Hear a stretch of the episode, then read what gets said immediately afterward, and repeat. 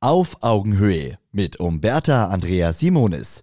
Die besten Lifehacks für Heldinnen und Helden des Handwerks. Heute möchte ich dir eine der wirkungsvollsten Möglichkeiten überhaupt nahebringen, um sofort beim Kunden positiver, kraftvoller und überzeugender zu wirken.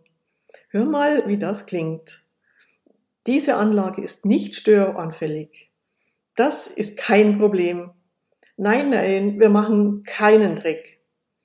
Wir neigen dazu, ohne groß nachzudenken, Aussagen negativ zu formulieren.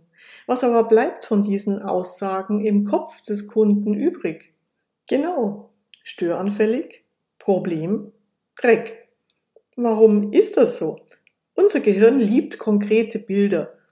Die kann es sich gut merken. Bei kein Problem oder kein Dreck kann sich das Gehirn aber kein Bild davon machen. Und so bleibt im Kopf des Kunden Problem und Dreck über. Und du wolltest ja genau das Gegenteil erreichen. Also hilft nur eins. Bildhafte und positive Formulierungen. Wie zum Beispiel.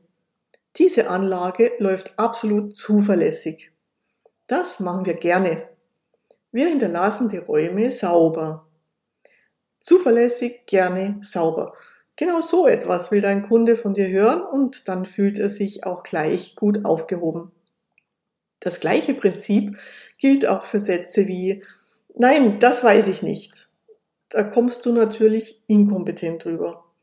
Besser ist da, hm, zu dem Thema werde ich mich schlau machen. Da werde ich meinen Kollegen befragen. Oder wenn du sagst, unmöglich, das geht nicht, wirkt das barsch und abweisend. Besser ist da, ich werde schauen, was ich da herausfinden kann. Wir werden dafür eine Lösung finden.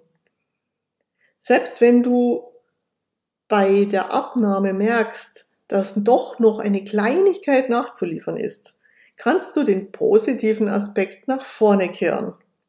Das klingt dann so. Äh, Frau Meier, ich möchte Ihnen gern Ihre neue Küche zeigen.